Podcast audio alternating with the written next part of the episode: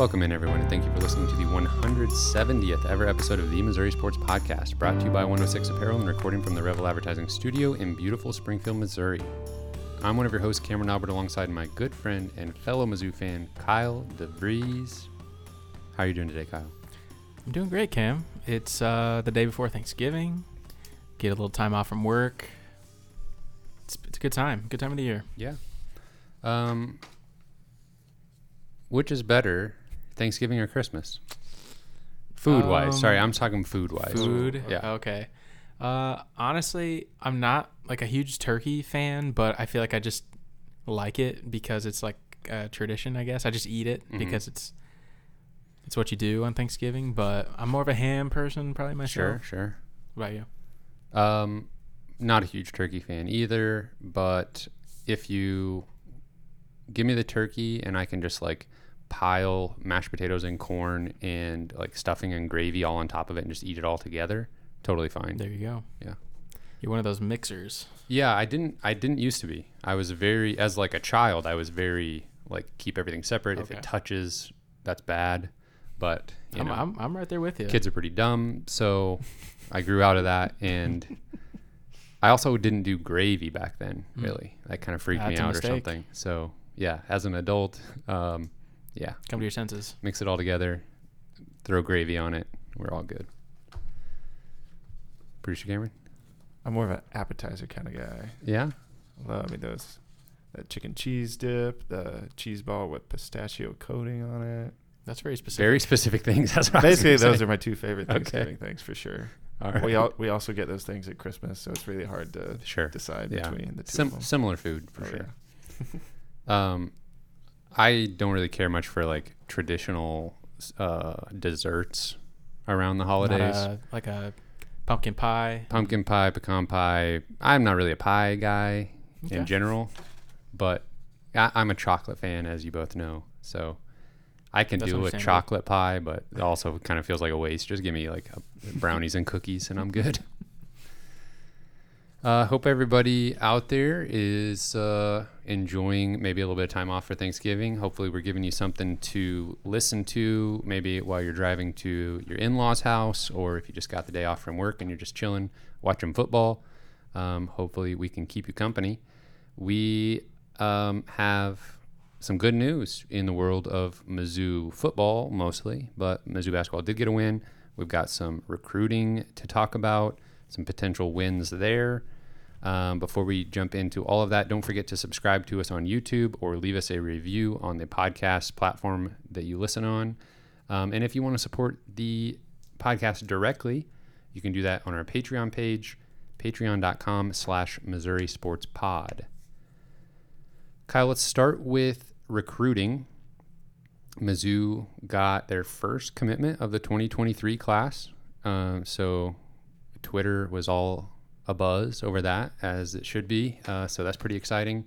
Um, Brett Norfleet, a tight end, um, pretty highly rated, and some, I mean, I'm stealing your thunder a little bit here, but uh, potentially a little bit underrated.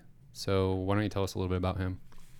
Uh, yeah, Brett Norfleet um, first committed the 2023 class, which I, I think the I've said before that I think the 2023 class has a chance to be really special for Mizzou, and obviously getting off to a great start here.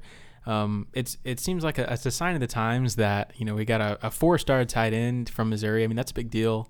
Um, in-state four-star uh, that didn't always come easily um, in previous staff. So um, that is a testament to the great recruiting that Coach Drinkwitz has been doing recently. But uh, Brett is uh, six seven from Francis Howell in St. Charles, Missouri. He's going to be playing baseball as well.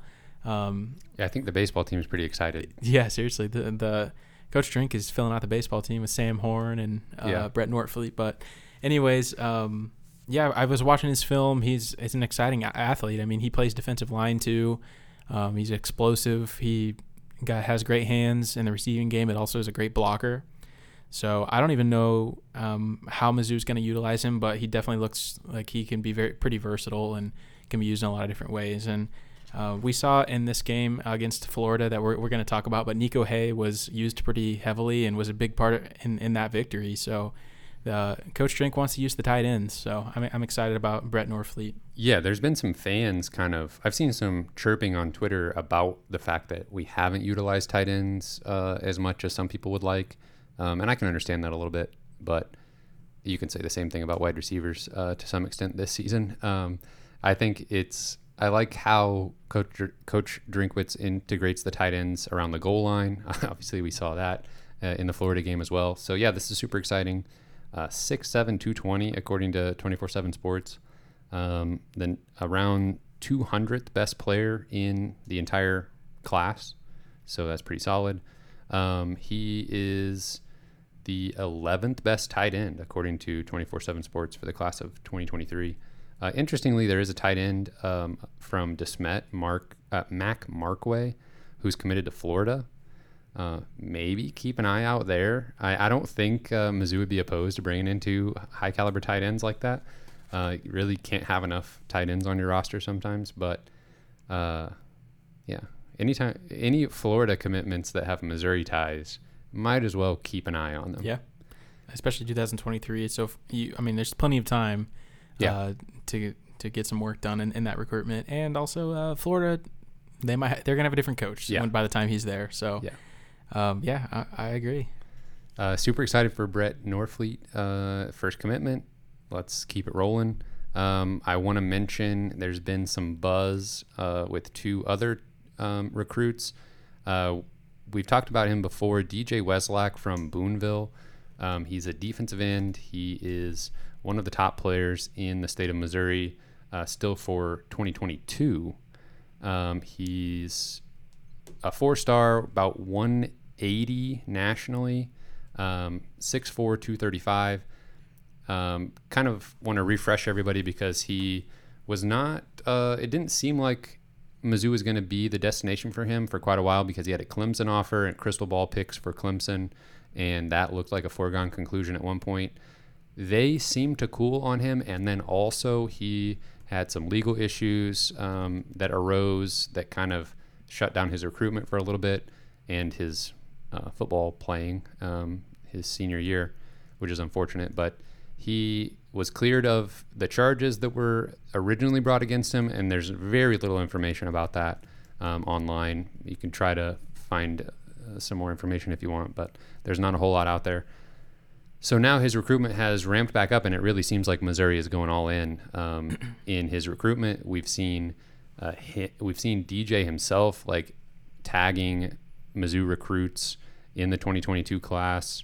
Uh, we've seen current players and current committed recruits tagging him and stuff, telling him to, stay home, and stuff like that. So, uh, seems like some positive momentum there for Missouri.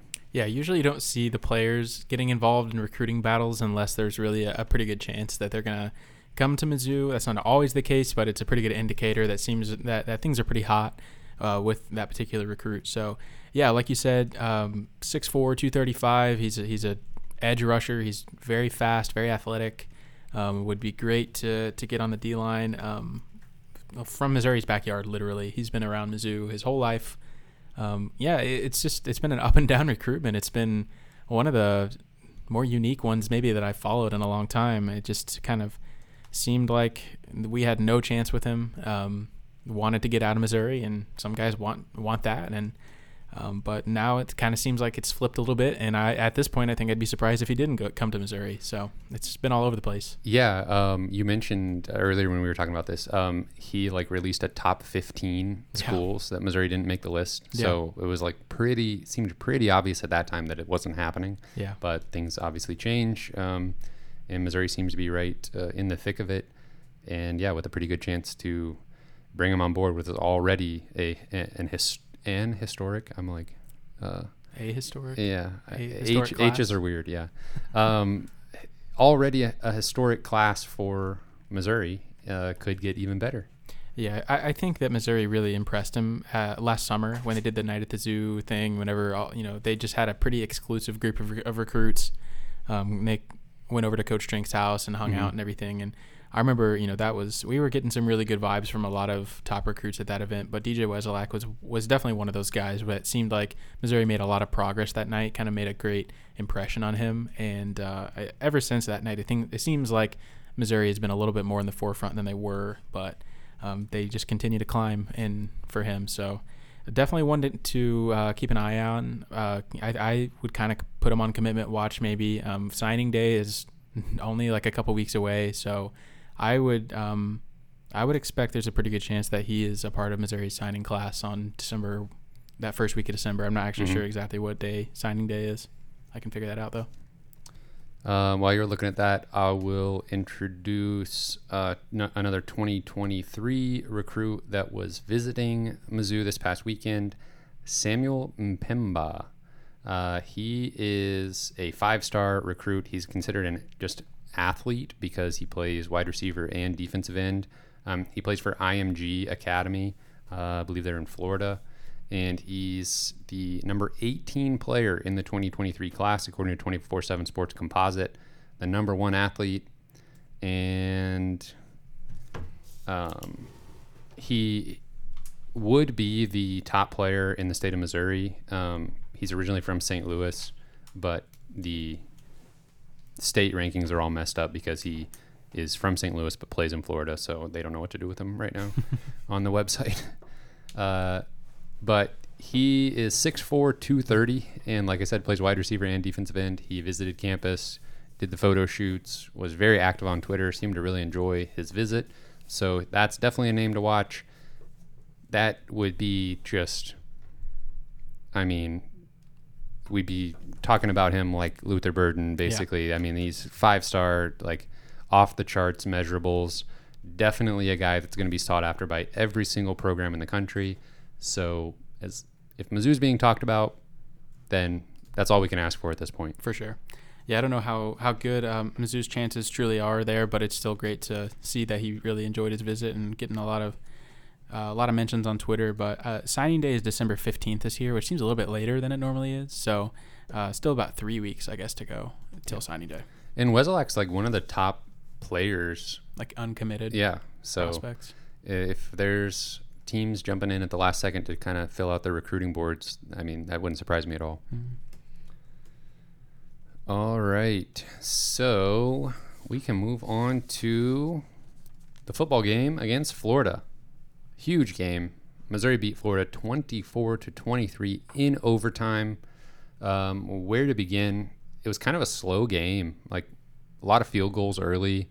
That was a little bit disappointing. The offense was very sluggish took a while for Tyler Badie to get going. He eventually did. Um, kind of a defensive struggle, but uh, the teams were moving the ball sometimes, but then would just get stagnant in the red zone, have to kick field goals. Um, at halftime, it was nine to six Mizzou. Um, they each scored a touchdown uh, in the second half. Um, but then uh, I, I, don't know. Where do you want to jump in here? We can talk about Missouri's offense just kind of struggling uh, for the whole first half, and then finally opening it up a little bit with Tyler Badie in the second half. Yeah, it, it's it's interesting to think about it from the players' point of view because they know. You know, Tyler Badie made a comment after the game about um, Florida getting tired as the game went on, and they could tell that when they got to overtime, they they felt confident about their ability to to score because they could tell the Florida players are getting tired. You know, that's something that I don't really think about that much watching a game. You know, we uh, or just at home on our couch or, or in the stands, it's hard to tell sometimes when players are getting tired and how much of a difference that can make. Um, it's, it's not a video game; these aren't robots. These are these are players, and when you're playing, uh, you know, a 60 minute game uh, conditioning definitely comes into play. Especially, um, I can think of myself trying to play sports. Uh, conditioning plays comes into play very, very quickly. So it makes sense um, that they knew they could take advantage of Florida, and that just seemed to be the case. You know, they was they were a little stagnant at the beginning, but um, by the end of the game, um, Tyler Badie was breaking off long runs, and, yeah. and, in overtime he was cutting through them right. easily. So. Um, yeah, with like three minutes left in the third quarter, uh, that was when Badie had his first like big run. Like, yeah. and I don't know if he was necessarily fast enough. If he if he breaks that last tackle, I don't know. if Somebody maybe catches him, but uh, a couple of those runs were very close to being, you know, 20 yards longer, if not more, mm-hmm. if he just doesn't get tripped up at the last second. But uh, he ended up with 27 carries for 146 yards and a touchdown. and a lot of that came in the fourth quarter. And um, he was they just handed it to him twice in overtime to get the touchdown. Um, yeah, Florida's defense definitely slowed down, but well, I'm going to switch gears a little bit. Let's just talk about Mizzou's defense keeping them in this game early because that was the story of the first half. I feel like was I was very nervous because I thought the offense has to do something to take advantage of what the defense is giving them because Mm-hmm. I wasn't confident that the defense would be able to hold up like they were all game. I was like, you we got to be scoring touchdowns eventually here. Yeah, the the defense has made a complete 180. It's I can't even believe how different of a unit they are th- than they were at the beginning of the season. Uh, we, we, I mean, we knew that Florida's offense could present some challenges with a mobile quarterback. They've had a good offense all season, um, but Missouri's defense has just been surging, man. The last few games, they have been dominant at the line of scrimmage. The Chad Bailey has provided a spark. Even Blaze Alldredge has completely turned around his his game, and Yeah. um, you know, I guess I'm just going to believe Steve Wilks when he says that nothing has changed in the scheme, and they've clearly, um, they've just picked it up. They've understood it. They they know their assignments. They know where they're supposed to be. I guess I'm just going to take his word for it. But they just continue to get better in every game. Yeah, I mean, Emory Jones didn't have a bad game necessarily. I mean, not incredibly efficient throwing the ball, 20 for 32, 261 yards, but he also had uh, 17 carries for 45 yards uh, rushing. So not bad, but he was like the only one that could really do anything. I mean, Missouri's uh, defense held the running backs to 2.8 3.2 and one yard per carry. They're three running backs that touch the ball. So that's pretty impressive. I just, yeah, we almost can't say enough about the, especially the the run defense turnaround. I mean, obviously couldn't get worse than they were, but to turn that around to actually being successful in stopping the run in back-to-back SEC games is incredible. Yeah, they went from historically bad to like borderline dominant. Yeah. I just have no clue how that happened. But uh, one other thing I wanted to point out was uh, Akayleb Evans missed this game. I guess he was dealing with a minor injury, and Darius Jackson, true freshman, stepped in and he was fantastic. Yeah. He was uh, making great plays. He was he was tackling guys for a loss. He was Looked fast. yeah Yeah. He, he did a really really good job. So that gives me some hope for the future of the defense too. Oh yeah, definitely. Um, switching back to offense, um, we talked about Tyler Badie, Connor Bazelak. What a weird game for him. Yeah. I mean, we talked about last week how inefficient he was in the South Carolina game. He was absolutely at equally as inefficient in this Florida game. Like his numbers are not anything impressive whatsoever. Uh, but he had some absolutely huge plays. Of course, the um, touchdown in overtime, the two point conversion attempt, is like borderline legendary now for like moments since Mizzou has joined the SEC. Um, I don't know though. Like, and he is doing everything right. I mean, like off the field, he was asked about boos being heard in the stadium. He said, you know, I can't do anything. I can't control. I can't worry about that. If I'm basically, he was like, if I'm performing, those same fans are gonna be cheering. So, and that's exactly what happened. They were definitely cheering at the end of this one.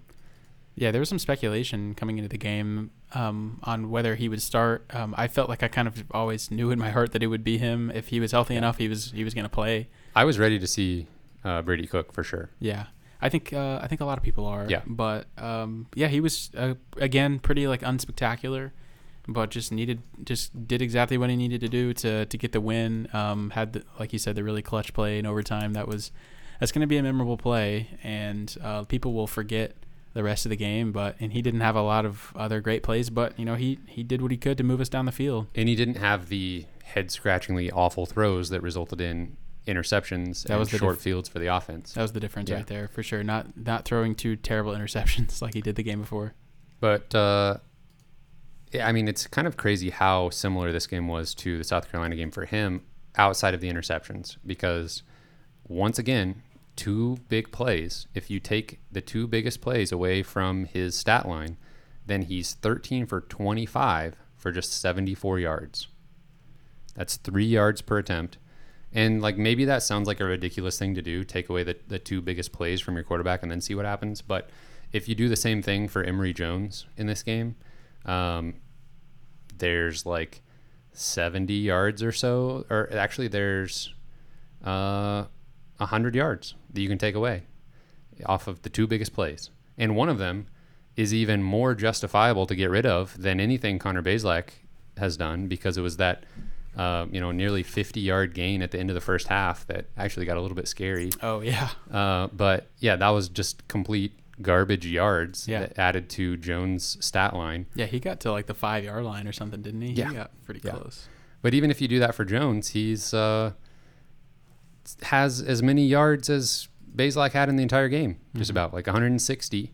And instead of three yards per attempt for Bazelak, it'd be five yards per attempt for Jones. So it's pretty. It's not an exaggeration to point out. Uh, I don't feel like it's ridiculous to point out how inefficient Bazelak has been throwing the ball, and part of that is the scheme. You know, they're not wanting to throw the ball deep. Um, they're having he's having to rely on guys to make plays with their legs after he gets them the ball. And uh, we did see um, Niko Hea do exactly that. He had two big gains. Uh, most of it was with his legs. Um, huge touchdown late, um, and on a good throw from Bazelak, he kind of did a shoulder shrug to get the safety uh, towards the middle of the field, and then hit uh, Niko Hea for a big touchdown. And like a breath of fresh air have been these occasional throws down the field to uh, Tauskie Dove. There was uh, one play on the sideline where he Dove made a really good play on the ball to come up with the catch, but it was just uh, an opportunity to let him make a play one on one. There was a couple of those in this game. It was kind of refreshing, but Yeah. we're still just not seeing those. We're not even seeing like medium range throws. No. It's just all right All- around the line of It's scrimmage. like or completely backwards. lateral or yeah. Uh, yeah, I mean Dove did have a good game. He had two two receptions for 72 yards. Um, but the other wide receivers, I mean, Barrett Banister had three catches for 15 yards. Keke Chism had one catch for seven yards. Yeah, I Um, mean, yeah, it's just throwing the ball less than 30 times, um, that's you're not going to have a ton of yards, but still being inefficient with those throws is just kind of troublesome. Um, let's get a little bit more positive here because Missouri did win this game. Um, well, actually, we're going to go negative just for one more moment. Let's talk about the clock management at the very end of regulation. So, um, right before this, Missouri got in Harrison Mevis range with about a minute left, and he missed a 46-yard field goal attempt.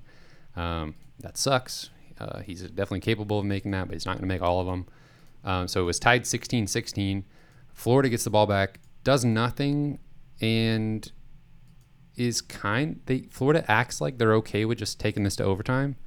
Missouri calls timeout, like they want to try to do something with the ball once they get it, or at least try to get the ball back. So then Florida's like, okay, if you're going to do that, we'll actually run a real play.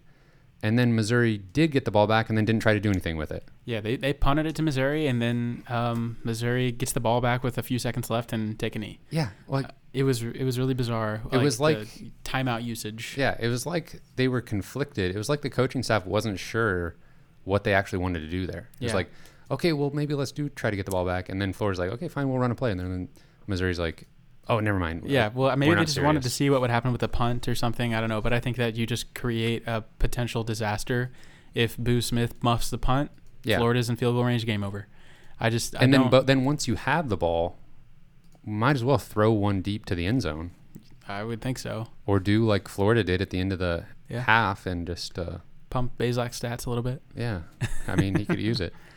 Yeah, Uh, I, I don't know. I they just seemed really indecisive, and I thought they flirted with the disaster a little a little too much there. If Florida was going to run out the game and give up, you just let them. I think, unless Yeah. there's going to be That I that's fun. That's a fine way to go about it. But then if you are going to try to get the ball back, do something Right. once you get it. they kind of didn't either. Yeah, it was weird, kind of in between. Um, I that would be talked about a lot more if Missouri had not won this game. I feel Oh, yeah. like, but luckily we can kind of move past that. No big deal. Well, I was just surprised that Florida was just giving up. Yeah, me too. I don't know why they. I mean, they just were content to run out the clock. Yeah. Well, They had f- uh, like 40 seconds. That's Yeah. plenty of time to get to field goal range. yeah, if it was the other way around, Missouri's definitely trying to. I mean, they've done it this season, trying to get in field goal range. Um, so we go to overtime. Florida runs a nifty little play, Philly special. They throw it back to the quarterback, touchdown. Florida takes the lead, uh, kick the extra point. I'm I'm not feeling so good about this one anymore. Considering our offense couldn't do much all game, I was not feeling great about it. but they did exactly what But they did the entire Tyler Badie uh, exists. fourth quarter, and they just handed it to Tyler Badie twice, and he made it look so easy. Like Florida's defense did not put up a fight. Two No. carries in the end zone. Um, then you're gonna kick an extra point. You're gonna go for two. What were you thinking in that moment? I was literally about to ask you this. we, Like, we were actually watching the game together at your house, and I said jokingly, like when nothing was happening on TV, I was like, "They're going for it," just and I like faked you out a little bit, like what, like how you were thinking probably like how in the world would you know that like there's nothing happening on the screen, and well, then do you remember what my reaction was? Or did I just was like, I don't remember. well, I feel like I could tell you what Okay, my let's react- hear it. what my thought process was. Um, I thought they would kick the extra point, and retrospectively, I think I kind of wanted them to, and I'm really glad I'm not the coach yeah, because that's not what happened. yeah. Um, that's such a tough call.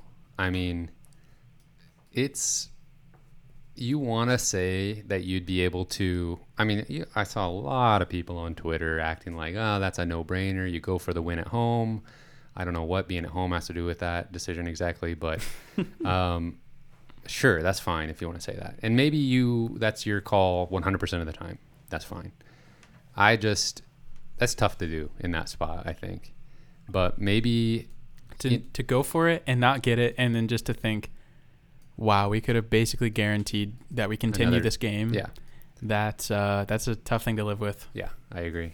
But uh, coaching staff doesn't have to think about it. Coach Yep. Drink uh, made the right call in this situation, and they just uh, they had a good play. Um, but Florida almost like blew up this good play action call. Uh, we we watching the game were like they have to do play action here. Like Mhm. Surely you can't hand it Florida, off here, surely Florida will just like sell out to stop the run because that's and they did.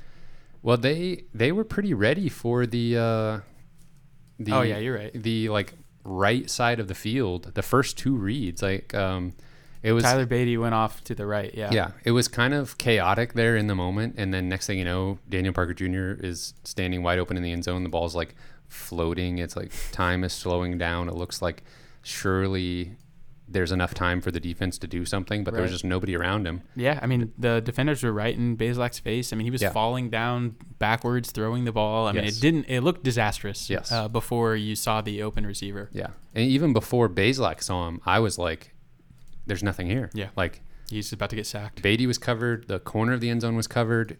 What's the yeah? Nothing good could happen here, and they found Daniel Parker Jr. over there in the on the backside of the play. And coach said he was the third read on that play. Yes, yes, that's what I was going to bring up. That's pretty crazy. So again, you know, Bazelak doing what he's done many times for Missouri, going through his reads and finding the open man. Well, it sounded like they practiced that play um, quite a bit and had just recently uh, practiced it like the day before the game. Mhm. And um, Bazelak had normally been going to Badie on that play in practice, but the day before the game, he decided to uh, to throw it to Daniel Parker Jr.'s way, and they were and so it kind of like unlocked that in his mind, like okay, this is like a pretty doable route, like right in front of my face. Well, it absolutely And needed I, it exactly. And that I don't know if he, if they, if he doesn't practice it that way, but the day before, I don't know if, if mentally he processes it processes quickly enough. I got, uh, I've got an open guy right, Right. here. Mm-hmm. Maybe he does. I don't know, but he just he very quickly was able to pivot. Yeah. and that was great. Yeah, I mean, just in the nick of time. Like there was no Yeah. extra No extra half a second to spare there No. because there was a guy on top of him. But What a great way for Daniel Parker Jr. to go out. His most likely his last home game, unless he. I mean, he's eligible to come back next year. I doubt he will, but um, great way for him to go out. Pretty special moment. yeah, that's just awesome. And uh, I think that was a north end zone too. true, So um, breaking the curse. potentially.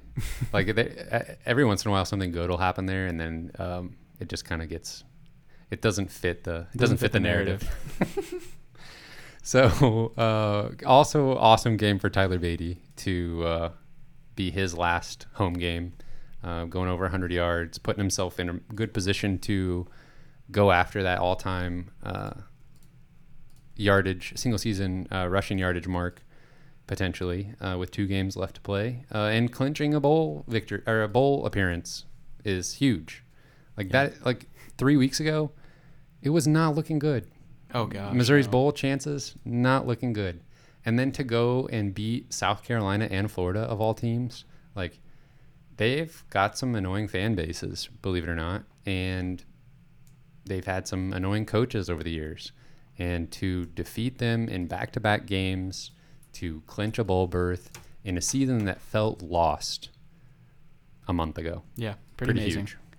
Uh, Dan Mullen saying the complete opposite. He was on top of the world Yeah. four weeks ago, and now he's gone. Uh, that is ruthless. I gotta say, like he, I, I've, you know, I don't like Dan Mullen at all. I, I, I hate him as much as the next guy, but pretty crazy. I feel like he's a decent. I feel like he's a pretty good coach, and he did some good stuff at Florida. And I'm a little bit surprised that with his twelve million dollar buyout. That's insane. That's just ridiculous. I, Yeah. I'm. I mean, I don't know. If you've lost the team, I guess I don't know. I mean, there's and like I feel like he would be around if they had like the number three recruiting class in the SEC Yeah. and they were like top recruiting 10. seems to be a big part of it Yeah. as well. He I he doesn't seem to love recruiting. Maybe I don't know. Well, he hasn't been incredibly successful as of late, and um, I, I In mean, Florida standards, yeah, exactly. And this year, I mean, Emory Jones is a good is a good player, Mhm. and you, it seems like he doesn't have the confidence of Coach Mullen.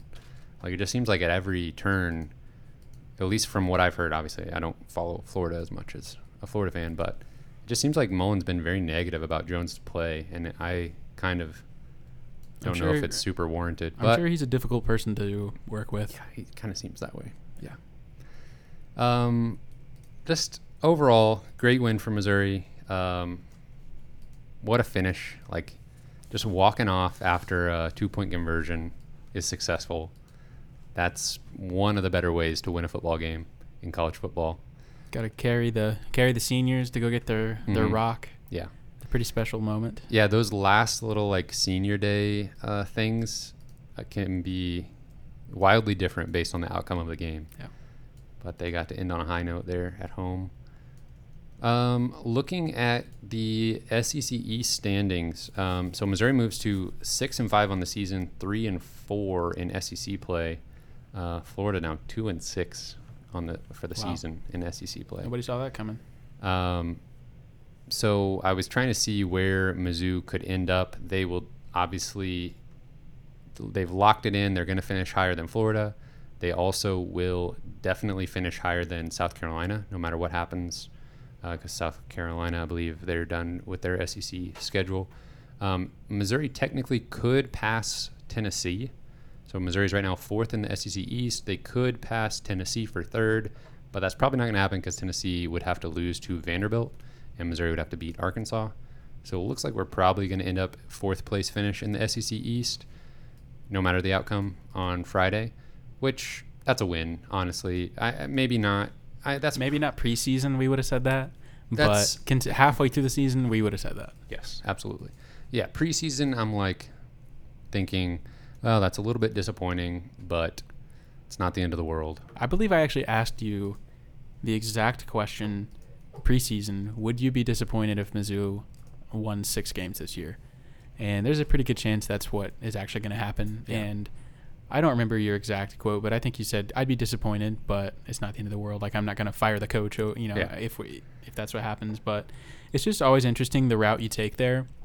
We never would have guessed the route to six games and the way that we got there, and maybe Right. we still get to seven too. But um, it's it's just been a, it's been an interesting year.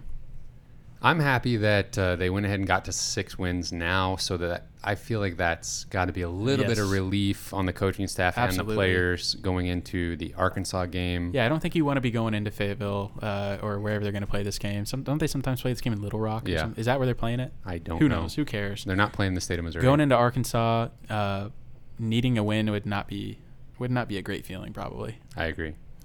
Um, I do want to, before we jump all the way into the Arkansas game, I want to talk about Tyler Badie just a little bit more. He is a finalist for the Doak Walker Running Back Award, and this is from the St. Louis Post Dispatch. I just wanted to talk about like the stat situation. So he's one of three finalists for the Doak Walker Award, uh, given to the best running back in the country. Um, he is the leading rusher in the SEC. Um, the other two finalists are Iowa State's Breece Hall and Michigan State's Kenneth Walker III. So there's only three guys left that can take home this award. Um, the Post Dispatch says heading into Friday's regular season finale with Arkansas, Badie ranks fourth nationally in rushing yards with 1,385 and just 193 rushing yards behind Devin West's single season Mizzou record of 1,578 set in 1998. Um, this is very annoying for me, but West ran for another 125 yards in that year's Insight Bowl, Insight.com Bowl, four years before the NCAA began adding bowl stats to season single season totals. That's I'm ve- that's I'm very sorry for in- you. That drives me crazy. There's no records. Throw them all out. that sorry. That's a pet peeve of mine, obviously. If you've listened to this podcast for a long time, you know I get a little annoyed when the stats don't match up and things change like that. so now like I have to in my head there will always be like an asterisk next Yeah. to that record because it should have 125 yards added to it. I don't understand why you. That's something I feel like you could retroactively. Why would they not? I don't know. If I was in charge of like the Mizzou record book, which if anybody with the university is listening to this, the most updated record book is not available on the website for download. So we're like a year behind. Another thing that has bothered me You're this probably the only person that knows that. That's totally possible. Uh, leave in the comments if you tried to look at any of the records this year and saw that it hasn't been updated. Uh, but if I was like in charge of Mizzou's internal record books, I would just like put the with bowl game stats Mhm. as the records, and then put an asterisk and say the Includes yeah includes bowl game not recognized by the NCAA or something like that, because this that it's just anarchy. If I mean, how can we anybody, want order. Exactly. Um, one thing I did want to know in the Doak Walker Award uh, finalists is, uh, as noted by the Post Dispatch, Badie. They say Badie is by far the most prolific receiver of the three, with 53 catches for 335 yards and four touchdowns. Uh, Walker, they don't really throw him the ball, and Hall has 34 catches for 263 yards and two touchdowns. So I think Um, that's um, Is he all-purpose yards leader? That's probably a answer you don't know at the moment. Um, I can find it. yeah, I mean, uh, he's. It's great to see him get some recognition nationally. I know that a lot of times some of these things don't happen if your team's not great, especially like Heisman. He, he's never gonna be in the Heisman conversation uh, with a six-win Missouri team, but um, it's it's just great to see him um, get some recognition for a legitimately top award. It's it's a very prestigious award.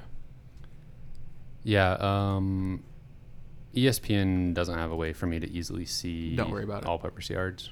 but, But- it's still it's clear he's probably the most well-rounded game of the three potentially. Um, he's the most valuable to his team. I- I'm Yeah. pretty confident in saying that. Yeah. Uh, do you know off the top of your head who's the leading rusher in NCAA this year? It's a f- name you're familiar with. I feel like I should know this. Um, it's not one of these three guys. No. Leading rusher. Yep. Most rushing yards. Kenneth Walker the third for Michigan State is second to this gentleman, whose name you do know, Is he- unfortunately. is he, from Missouri? Oh, I have no clue. Lew Nichols? Oh, I I should have known that. Central Michigan, yeah, yeah. So- he he's had a great season. Started off the season strong, uh, running for a million yards against Missouri, and just kept doing it to everybody else this year, apparently. Uh, so we weren't like completely crazy back then when we said, uh, you know, that Central Michigan actually had a solid running game. Mhm. It wasn't just Missouri's bad defense. It was both. Yeah. All right, so Missouri travels to take on Arkansas. Arkansas seven and four on the season, three and four in the SEC. They have wins over Texas, Texas A&M, Mississippi State, and LSU, and losses to Georgia, Ole Miss, Auburn, and most recently a seven-point loss to Alabama. So I don't know any other. Uh, I don't know about any other four-win te- or four-loss teams in the country, but that's gotta be. That resume is probably making you the best four-loss team. That's very possible. Arkansas's had a really good year. Uh, that the I think they had a pretty big win over A and M, like Yeah. uh, point differential wise. Um, they, I mean, the win over Texas seemed like a big win at the time. Obviously, Texas is not as impressive now looking back, but still, Arkansas is a lot better than I think most people thought they were going to be this year, and uh, they're gonna they're gonna be tough. Yeah, A and M game. It was only ten points, but twenty to ten, they held A and M to just ten points. Um, they didn't score any points against Georgia, lost thirty-seven to zero. But then uh, that most recent game against Alabama, they had won the, their three uh, games before that, so they were kind of hot, and then um, put up a really good fight with Alabama. I mean, uh, KJ Jefferson threw for 326 yards and three touchdowns against Alabama. Uh, their star wide receiver Treylon Burks caught eight passes for 190, 179 yards and two touchdowns. Uh, there was some question about whether he would play this week because he got a little bit banged up in the Alabama game, but he will play. Um, and uh, they just seem to do okay against Alabama's defense. I think obviously Alabama's still a very good team, but their defense is a little bit of a step down from what we're used to seeing from them. I did find it fascinating though. Alabama's offense just absolutely torched Arkansas through the air, especially uh, Bryce Young threw for 559 yards and five touchdowns. Wow. Jameson, not wait, yes, Jameson Williams. Yeah. Yeah. he's been probably the best wide receiver in the SEC this year. Yeah, Um, th- uh, he just catches touchdowns. That's crazy. That's all he does. Uh, yeah. That's I guess why you transfer to Alabama whenever they uh, have some wide receiver openings. Yeah, I'm gonna just pull up. So his stats in this game: eight receptions for 190 yards and three touchdowns. Wow. Uh, on the season, he has. He's insanely fast for anybody that doesn't know. Uh, he's got 59 receptions for 1,200 yards and 13 touchdowns. Wow. What a season for him. Yeah. First season for playing for Alabama too. hmm After Um, having uh, six and nine receptions in each in his first two seasons at uh, Ohio State. Nice. Um, yeah, I mean KJ Jefferson, we got a little glimpse of him last year. He had a good game against Missouri. I think he was kind of forced to start in that game, right? Right. Uh, a year ago and played really well. That was a explosion of offense in that game for both teams. But Yeah. uh, he's he's been really good this year. He's he's kind of he's pretty versatile. He's dangerous to the air. He can he can run on the ground. He's kind of a tank too. So he's tough to bring down. Um, and uh, Treylon Burks, I mean, he's not flashy, but he's big and he's Yeah. gonna overpower you. He can Go- go, up go- and get it above and get it above your head. And honestly, uh, Trelon Smith is pretty dangerous too at running back. I mean, if if the passing game's not working, they'll figure it out on the ground. So, in a good, like you said, good O line. Um, Arkansas is pretty dangerous on offense. Um, they they're maybe a little more vulnerable on defense right now, but uh, I don't know. They they've got some weapons. Yeah, I think I think it's going to be a tough matchup for Missouri's defense. Honestly, um, we've seen the defense be much improved, but still get kind of beat up against Georgia, just to be expected. But then be pretty solid against South Carolina and, and now Florida. But It almost seems like they're a little more vulnerable through the air now than Yeah. than on the ground. And Arkansas absolutely has the ability to to throw the ball well. I think that Arkansas is better than their seven and four record indicates. I mean, Arkansas and Missouri could have the same record if uh, Missouri were to win this game, and I don't think they are. I think Arkansas is a better team than Missouri. I think I probably agree. their four losses, you'd be it'd be tough to find four better losses Yeah. in the country. I think. Yeah, just I mean, just Missouri has a has a question mark at, the most important position on the field right now. Connor Bazelak has not been great, and he limits them a little bit. Um, doesn't move around on the on the ground. We've talked about it a lot. Um, has been pretty pretty suspect um, the last few games. Just it seems like he's a little bit afraid to throw the ball down the field very much. I don't like we've debated whether or not that's him or play calling, but whatever it is, uh, Missouri's offense is. I'm, I'm not sure they're going to be good enough to to outpace Arkansas's offense in this game. I was trying to find like a comparable conference game um, to maybe look at a loss for Arkansas, and I found the Auburn game. Um, Auburn won 38 to 23, and in that game, KJ Jefferson was fine. Uh, Arkansas's rushing attack was was fine. Um, what really made the difference in that one is uh, Arkansas did lose a fumble, and uh, Auburn did have an interception, so that, that was that's pretty even there. Um, it looks like uh, Bo Nix wasn't really asked to do a whole lot, but still had some success, 11 yards uh, per attempt.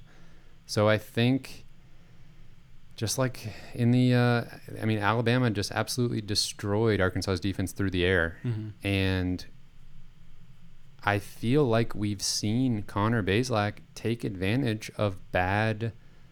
And I'm not saying that Arkansas is necessarily bad, but if they, if you're gonna beat them, you're gonna have to start throwing the ball around Yeah. a little bit and making plays down the field. And we've seen Connor do that. And we've seen this offense execute like that. I mean, think about going back to the LSU game. That was a shootout, or just the Arkansas game last year. Yeah, Um, so we're gonna have to get back into something like that. yeah. I think, to make this competitive. The only way Tyler Badie gets better than he already is is if Missouri presents a dangerous passing game where Yeah. that the defense has to respect. If the defense is putting eight men in the box every play, not you know nobody is going is going to be able to run the ball uh, Yeah, you them. have to So, hope that the defense gets tired and wears out like Yeah. Florida did. You know what happened in the Florida game? Whenever Missouri completed some passes down the field, is we immediately Tyler gave it gave Tyler Badie some running room, and he broke some nice runs. So you have to make Arkansas respect the pass. If you're just going to hand it off to Badie every time, we're not going to do. We're, we're not going to score very many points in this game. Yeah, last year uh, Missouri scored 50 points, and Connor Bazelak threw the ball 49 times for 380 yards. Yeah, I I, I want to know what's changed. I'm I'm I'm a I'm not really sure what how this offense has has taken this far of a step back comparatively to what they were doing last year. The rushing attack was excellent for Missouri last year. Larry Rountree 185 yards. Tyler Badie added 79 on just six carries. Yeah. Tyler Badie was like the key to winning the, this game versus Arkansas last year. He was amazing down the stretch. Oh, geez, this is kind of tough to look at. If Keke, you- if Keke you- Chism six receptions, 113 yards. Where's that been? If you haven't watched the highlights of that game in a while, you, uh, just you or the listeners, you should go back and watch the highlights of that game. It was, man, that was one of the more fun games we've had in a really long time. Just seeing all the guys with their, their big plays and Missouri really had to come from behind at the end of the game. Like they, They, scored 27 points in the fourth quarter. Wow, they made some very clutch plays um, to be able to win that game. Yeah, if this one on Friday uh, isn't going so well, just turn on last year's game. That's probably Damon Hazelton's best game last year too. Yeah. I remember him coming up in the clutch. Five catches, uh, 98 yards. Man, imagine having like two receivers, both right around 100 yards in a game. Haven't seen that in a while. No. All right. Uh, yes. Tyler Badie does lead in all-purpose yards. Oof. Thank you very much, producer Cameron. Love to see that. So by over a hundred. Wow. I don't know the history of the uh, Doak Walker Award. I don't know how much uh, like a team's How much success in like- the in the win loss column uh, affects that award, but and obviously the guy for Michigan State is incredible, and they rely on him heavily. But uh, I would expect him to win it, me too. but But maybe uh, maybe the uh, he is the one of the three that has like nothing going on in the passing game or Mhm. receiving game. So uh, Badie definitely has a leg up there uh, against him in particular. Um, it seems like we should be able to be more positive about this team after I know. wins against South Carolina and Florida. But when there's just when the offense, when you're having to rely on field goals so much, when you can't get into the end zone consistently, it's just scary. Yeah. Yeah, it, it was a little bit of a fading Florida team. It's not t- typically the team that we would see uh, from Gainesville every year. Uh, I d- definitely don't want to take any credit away from what Missouri did in that game. It was a great win, uh, a gritty win. Um, but you know, Florida is not quite the team they were even six weeks ago. So um, it's tough to feel good about a win, even you know when the offense is struggling like it is. So I don't have a whole lot of confidence that Missouri's again going to win this game. I think they might beat Arkansas 25% of the time. Um, it's not. It's definitely something they're capable of. Um, but I I see Arkansas winning this game. I'm going to say it's uh, 34-24. I, I actually started to write that score down and then I changed it to 31 27. I hope uh, I hope Harrison Mevis gets a chance to kick a game winner again. Redeem himself a little yeah. bit. Man, I was uh, when he missed that kick, and Florida was getting the ball with you know, A you know, minute a minute or so left. Things were not feeling great, No. and I mean, thank goodness Missouri's defense had been playing well because if it had been like a shootout where, you know, whoever has the ball last win- wins and uh, Florida gets it with a minute left, I would have been way more nervous. But I kind of had a little bit of confidence in the defense to just slow them down enough to take it to overtime. Yeah. But once Florida scored in overtime, I was like, "Geez, I don't know. I don't know if I can count on them to go get a touchdown right now." yeah, well, it makes those makes a victory sweeter whenever you have doubts along the way. Whenever you feel like your back against, is against the wall, that's when those the victories feel the best.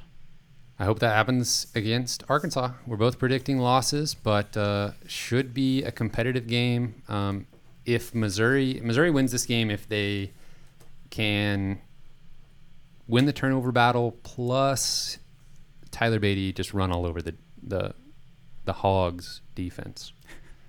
Oh I- Is there a more like a three games back to back to back against like progressively worse fan bases, progressively more annoying and unbearable fan bases? South I- Carolina, Florida, and then Arkansas back I don't back know. back. Uh, well, Tennessee's in there somewhere, but honestly, I I cannot stand Arkansas fans. Like I just I'll just say it. I'm sorry. We may have some Arkansas fans listening to this.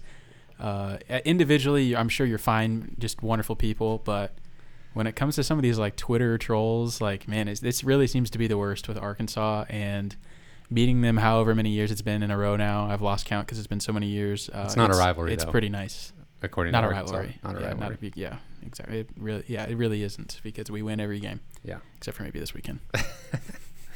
Uh, this this week uh, is always kind of sad to me, honestly, that we're playing Arkansas, and maybe I don't know, maybe I don't care as much about this rivalry um, because of this, but I always kind of see this time in my mind as being when we should be playing Kansas, and we're, we're about to pick the rest of the SEC games and a bunch of you know like in-state rivals going up against each other from different conferences. It would just be really cool if Missouri was in on that week with the rest of the conference, getting to play Kansas. I think that'd be a lot more fun. Um, I still like playing Arkansas, but if we could replace that year in year out rivalry with playing Kansas and make Arkansas just a normal part of the West rotation, I would be okay with that. That that uh, rivalry isn't strong enough for me personally to uh, not want to replace it with Kansas. Um, don't go anywhere. We're going to pick SEC games. Then we are going to talk about basketball. So stick around. Uh, we're going to try to figure out what's going on with this basketball team and whether we can expect them to win any games this year. Um, producer Cameron, take it away. How do we do last week? Where do we stand? There's not many not many weeks left to pick. We're running games. out of time. Uh, last week was pretty chalky. Everyone picked all the same teams every game except one. Uh, when I picked Nebraska, unfortunately. Um, but anyway, you both scored six points. I scored five, and Tristan, the guest picker, scored six. That brings our season total to I am in the last with 55. Kyle has 56. Cameron has 59, and the guest pickers have 66 points. Man. But big week this week. Okay. Nine games to pick this Let's week. go. So Make some moves. Now or I've never. been It- saying this every week. but but now more than any other week. Right. Yeah. Exactly. All right. Alrighty. See what we can do. Game number one is number nine Ole Miss at Mississippi State. Mississippi State is a one and a half point favorite. Number nine, Ole Miss, is an underdog to unranked Mississippi State. Did I hear that right? Yeah. That's what it says. It's at at Mississippi State. Uh, I'll take Ole Miss. um. Egg Bowl, Yeah. Give me the home team, which is Mississippi State. congratulations. Who'd you take? Uh, Uh, Ole Miss for me, please. I might change my mind depending on who what the guest picker pick. Who's who's our guest picker this week? our week? guest picker this week is Parker. All right. Um. Well, who do you pick? Ole Miss. Welcome in, Parker. I'll pick Mississippi State. I'll take Mississippi State. All right. Our next game is number one Georgia at Georgia Tech. Georgia is a 35 point favorite. That'd be close. I'll take Georgia. Close to Georgia scoring 100 points. I'll take oh, Georgia. does Georgia Tech still run the triple option? I think so. Ooh. Will they forever? What happens when Georgia Tech has to hire a new coach and the coach is like never run the triple option before? Didn't they just always hire people that have experience with the triple option? Great question. I'd have to like It's look. like a dying. I'd have to look at all their uh, coaching changes. Like, have they just had the same coach for as long as I've been alive? I have no clue. and just always well, run same the thing triple with option. like uh like Navy, Navy. yeah. runs this triple option. yeah. Man. Anyway, everybody on Georgia. Okay. Florida State at Florida. Florida is a three point favorite. Oh man. Give me Florida Mm. State. Mm. Florida State's not good. They're bad. They're I Probably think not gonna Florida's gonna turn it around. They're gonna get that, that new coach bump, the interim coach bump, and I think they'll beat Florida State. They'll have they'll have a little something to play for this week. I'm trying to see if there's any precedent for Florida State beating anybody even a little bit good this year. They beat North Carolina. They beat Miami. They beat Boston College. Parker picked Florida. Oh man. Give me Florida State. Let's go. Alrighty, number three, Alabama at Auburn. Alabama is a 19 and a half point favorite. I'll take Alabama. But that might be a close-ish game. I disagree. Give me Bama. Not close. Wow. Oh, I thought he was going to pick Auburn. All right, everybody picks Alabama. Vanderbilt at Tennessee. Tennessee is a 31 point favorite. yeah, I'll take Tennessee. I will as well. All right, me too. And so does Parker. Number 15, Texas A&M at LSU. Texas A&M is a six and a half point favorite. Hmm, maybe I should have gone for some of those upsets earlier. Uh, I'm picking all favorites here. Uh, who? Where's it at? LSU. give me A&M. Yeah, Me I too. got, I got to do it. Uh, you Who- picking who'd A&M? Parker Who to- pick? LSU. Oh no. Okay, give me A&M if you pick LSU. Yep. All right. Number 23, Clemson at South Carolina. Clemson is a 11 and a half point favorite. Clemson not as good as usual. No. Not by a long shot. Oh man, I really want to pick South Carolina here. I'm going to. Feel free. Okay, I'll pick Clemson. oh man. I just gotta make sure I Um, don't get last.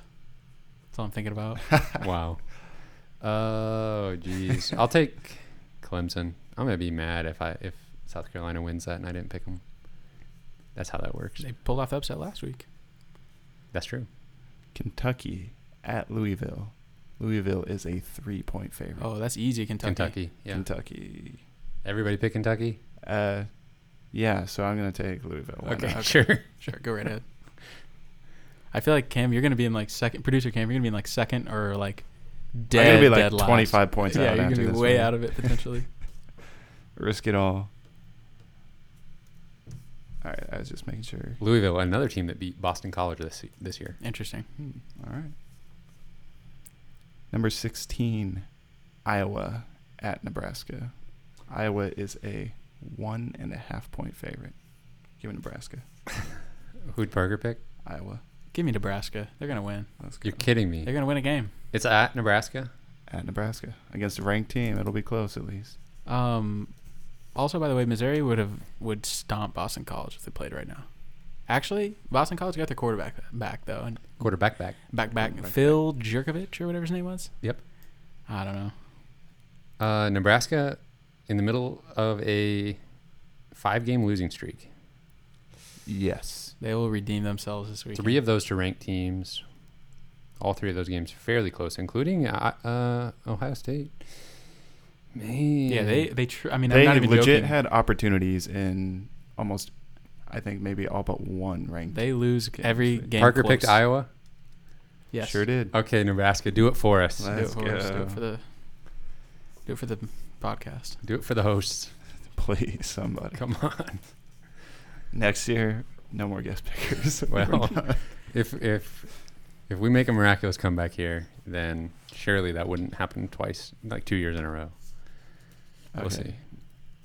see. JD, no more guest. Yeah, he's Yeah, not allowed to pick banned. anymore. Yeah, absolutely. All right, let's switch gears. Talk about basketball. So uh, last week, Missouri got wins over Northern Illinois and SMU, but then lost to Florida State. Kyle, you predicted that Missouri would beat SMU when we talked about the schedule in the preseason. Is this how you expected it to happen? Uh, I think I, pr- I changed my mind before, like when we predicted the game last week. Yes. Though I think I changed my mind, so I don't know that I can take credit for that. uh, but I was um, I was a little bit surprised they pulled this out, um, especially in the game. Um, Yeah. Like halfway through the game, I was like, uh, yeah, they're, they're no chance. But they Yeah. mounted a comeback. Yeah, so uh, against Northern Illinois, uh, Missouri won that game 54 to 37. Um, Northern Illinois is not good. Their KenPom rating has gotten worse since the, they played Missouri, and um, good job limiting them to under 40 points. But at the same time, you gotta score more than 54 points Mhm. against a bad team like that. Yeah. And they Missouri's offense struggled. Missouri's offense struggled in the SMU game. They they got out to kind of a quick start, but then um, SMU went on a 18-0 run Really? Yeah, I didn't know it was that bad. to end the first half. 18-0. Yes. Um, so it was not looking good. I was like full on. Well, It's it- over yeah. mode. I mean, absolutely. Yeah. Um, but Missouri like clawed their way back in. They didn't go on any big run really. It was basically just like the entire second half. They just kept chipping away at the lead, Yeah. and The- um, it felt like the last five or so minutes they were really making they were really efficient offensively but so was smu they were kind of just like trading buckets there for a while Right. Yeah, absolutely. Uh, the last 10 minutes of the game, um, Missouri outscored SMU 25 to 16. So, like I said, never really a big run, but just um, steadily outscoring them, um, getting enough stops basically to make it happen. And then uh, in overtime, uh, Mizzou ended up winning by five. So they kind of were able to control overtime for the most part, got a lead, were able to keep getting buckets and and pulled it out. It was kind of it wasn't like a spectacular win exactly, but just they just kind of showed that they were not going to give up in this game. They were going to they went down, but they fought back and, and made it a game and ended up pulling it out in overtime. yeah it was good to see just shots go in Yeah. which missouri has not really seen that consistently this year at all and uh, they kind of weathered the storm with i mean uh, smu had two really good players the the shorter guard was crazy Yeah, i can't remember Davis. his name davis yeah, he was had a great mid-range game he was making threes like crazy at the end Yeah. he was he was a 29 points. dynamic player for sure Yeah, Kobe Brown with a with a really solid game. Uh, 24 points, five of nine from two, three of six from three. Um, made five of his six free throw attempts. Had seven rebounds, two assists, a block, and a steal. Yeah, he, he was definitely the the X factor there to Missouri's offense, kind of getting back to uh, to relevance there for at least a few minutes. He was kind of making everything go. He's he's so versatile. He's he can shoot and, and drive and um, kind of brings something that nobody else on on the roster brings, and is able to kind of bang around down low too. So Yeah. he's a he's a special player. And uh, was this the game where he was like I, he finished the game with four fouls, but was he in foul trouble for a little bit? Had to kind of Um, I can't manage uh, his minutes a little bit. But um, Ronnie DeGray uh, was also a significant contributor. He had 18 points, uh, two for three from three, perfect from the free throw line, six for six, and also had six rebounds. Um, somebody like that is go- we we every night in order for Missouri to have a chance, we're going to need two guys to kind of step up and make shots. I don't think Kobe can do it by himself. I don't think any one of the transfers can do it by themselves. Um, Pickett could be that guy some of the time, uh, but this one he only scored two points in 24 minutes um, and had zero rebounds. So he was kind of uh, invisible. You talking about one. Pickett? Yeah. Yeah, I kind of feel like he had a rough tournament. Um, kind of seems like he wasn't making much an, much of an impact. He didn't play very much in the second half of this game. He Mm-mm. sat on the bench for quite a while. uh, Dewan Gordon, uh, Desha- Deshaun Gordon. I Yeah. completely uh, messed up his name. Uh, he, I thought this was his best game by far as a Missouri Tiger. He he played really well. Um, was making shots. Was defending well. Um, definitely looked like he was playing as advertised. Yeah, they put him on the point guard Davis down the stretch and just one on one, like you got to stop this guy from destroying us, and he was able to do it. Enough, I guess, to uh, pull out the win. But uh, then Missouri had to play Florida State in the championship of this tournament, and that went about as well as you could have predicted. Uh, Florida State is pretty good. They are very tall and long, a lot of matchup problems for any team, um, especially one offensively uh, that struggles as much as Missouri. And they play a lot of guys. And Missouri didn't play a lot of guys in the SMU victory, even though it was an overtime game. Uh, you know, the core six players um, plus Wilmore were the guys getting minutes, and uh, that just wasn't going to work against Florida State. Too many bodies, too uh, well conditioned, and just too athletic all around. They They were suffocating on defense. I mean, Missouri, they would try to drive and it's, they'd be like fumbling the ball everywhere. They were just getting hounded like crazy um, by the Florida State guys, and this this game was just never close, even from the from the get go. Florida State uh, was 23 for 30 on two point field goal attempts. Wow. 77% shooting from two. Yeah, it felt like they were very efficient, making everything. Were not um, hindered whatsoever by Missouri's defense. It was it was dominant. Yeah. Um, they didn't it didn't destroy us on the boards. Um, Missouri had some offensive rebounds, but uh, yeah, I mean, offensively, they just they're just really good. they're, uh, Florida State's really good defense, and uh, so offensively, Missouri just wasn't going to be able to match. Yeah, them. I mean that's really what it was. Was um, especially in the first half, Missouri was just turning the ball over so much that Florida State was getting whatever they wanted in, in transition. Um, it just almost felt like Missouri's defensive efforts in the half court didn't matter because um, they just they were playing in transition so much, and Florida State was just taking the ball from them. Yeah, Missouri uh, had 17 turnovers on the game, uh, 10 steals for Florida State. So obviously that's going to lead to some transition buckets.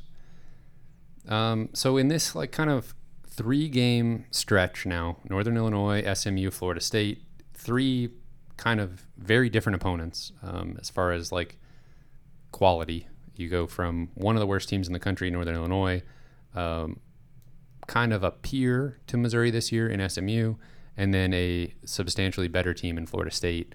What are your kind of feelings f- overall from that three game stretch? Well, I kind of feel like this team is exactly what we thought they were. They're gonna be pretty good defensively when they want to. Um, they're gonna struggle offensively for most of the game, but have the ability to go on runs if they have the right matchups. Um, I, I mean, I don't know, man. The Northern Illinois game was, was pretty disappointing. I would have liked to see them um, be more successful offensively in that game. And then I feel like I could almost say the opposite against SMU. I, I expected them to to lay down and die a little bit in that game, and, and they didn't at all. They did the opposite. They did what I almost felt like was the impossible. Um, I, I think we're gonna see a little bit of that throughout the year. I think we're. I mean, Missouri's not gonna be favored in favored in very many games they play this year, but um, they're gonna be scrappy. Uh, you know, I think uh, against UMKC, we we kind of blasted them for not playing very hard in that game, but they they definitely recovered. They played hard in these games, and Um, I think against a lower level opponent um, that isn't Florida State, I think they have the ability to shut teams down like that if they really, really want to. And so I, I think we'll probably see some low scoring games. I think Missouri will upset a few teams, but for the most part, I think this could be uh, this could be an, in kind of a rough year like we've like we've expected. Yeah. Um, not to try to sugarcoat things too much, UMKC is a better team than their preseason uh, rating would have suggested. So um, instead of that being like the second worst loss in Mizzou history, it might be like the fifth worst or fourth worst. so it may may not quite may not be as bad as it looked uh, by the end of the season. Um, one thing I wanted to talk about was Jordan Wilmore. Um, still getting minutes. Uh, UMKC is now the fewest minutes that he's had in a game. Uh, he had 16 minutes against Northern Illinois, 15 against SMU, just 10 against Florida State. Uh, Northern Illinois, he actually was scoring the ball, um, five of seven shooting for 11 points um, and six rebounds. But then against SMU, 0 for 6 from the field, zero points in 15 minutes played. I think it's pretty obvious that the Northern Illinois game is the outlier. They it was just such a ridiculous size advantage for him down low. Um, he's going to have that size advantage a lot, but he just doesn't have the footwork or the touch or on the rim.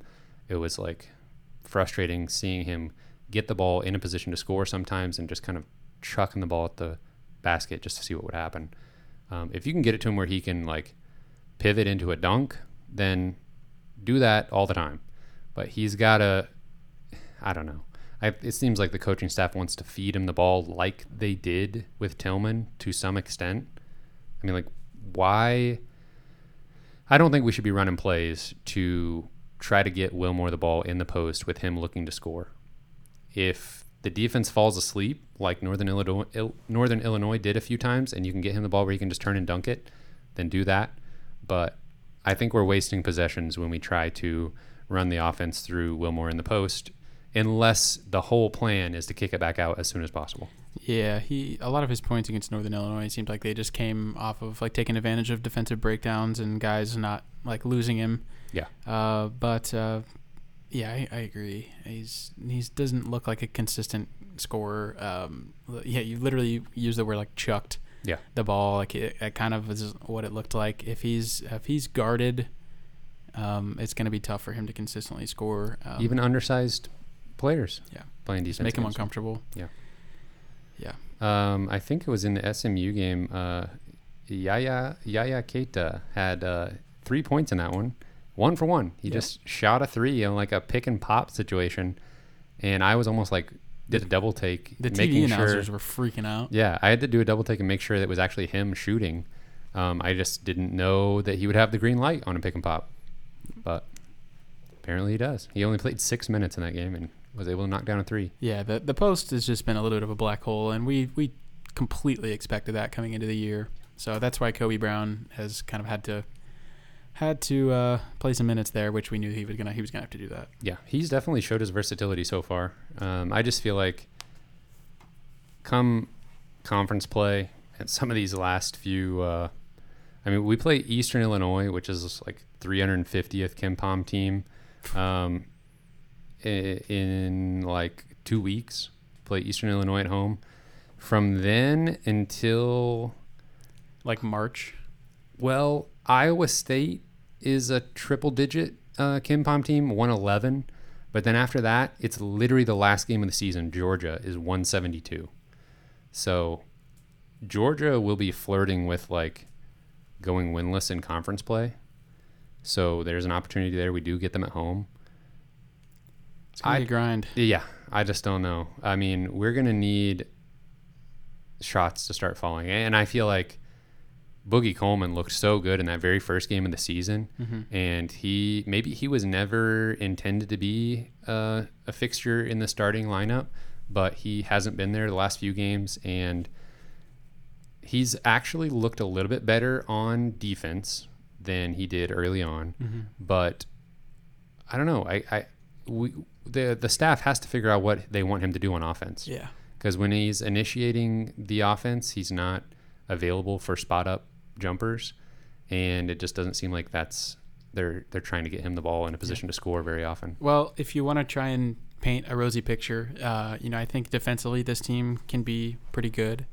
Um, offensively, they're not there yet, but maybe playing together over the course of the season, they improve. They're never going to be good offensively, I don't think, but you know, playing together uh, for the course of the season, I think it's possible they can make some strides, and um, I think they'll improve potentially. But yeah, that, I mean, they just they need to be able to shoot consistently, and nobody can do is doing that right now.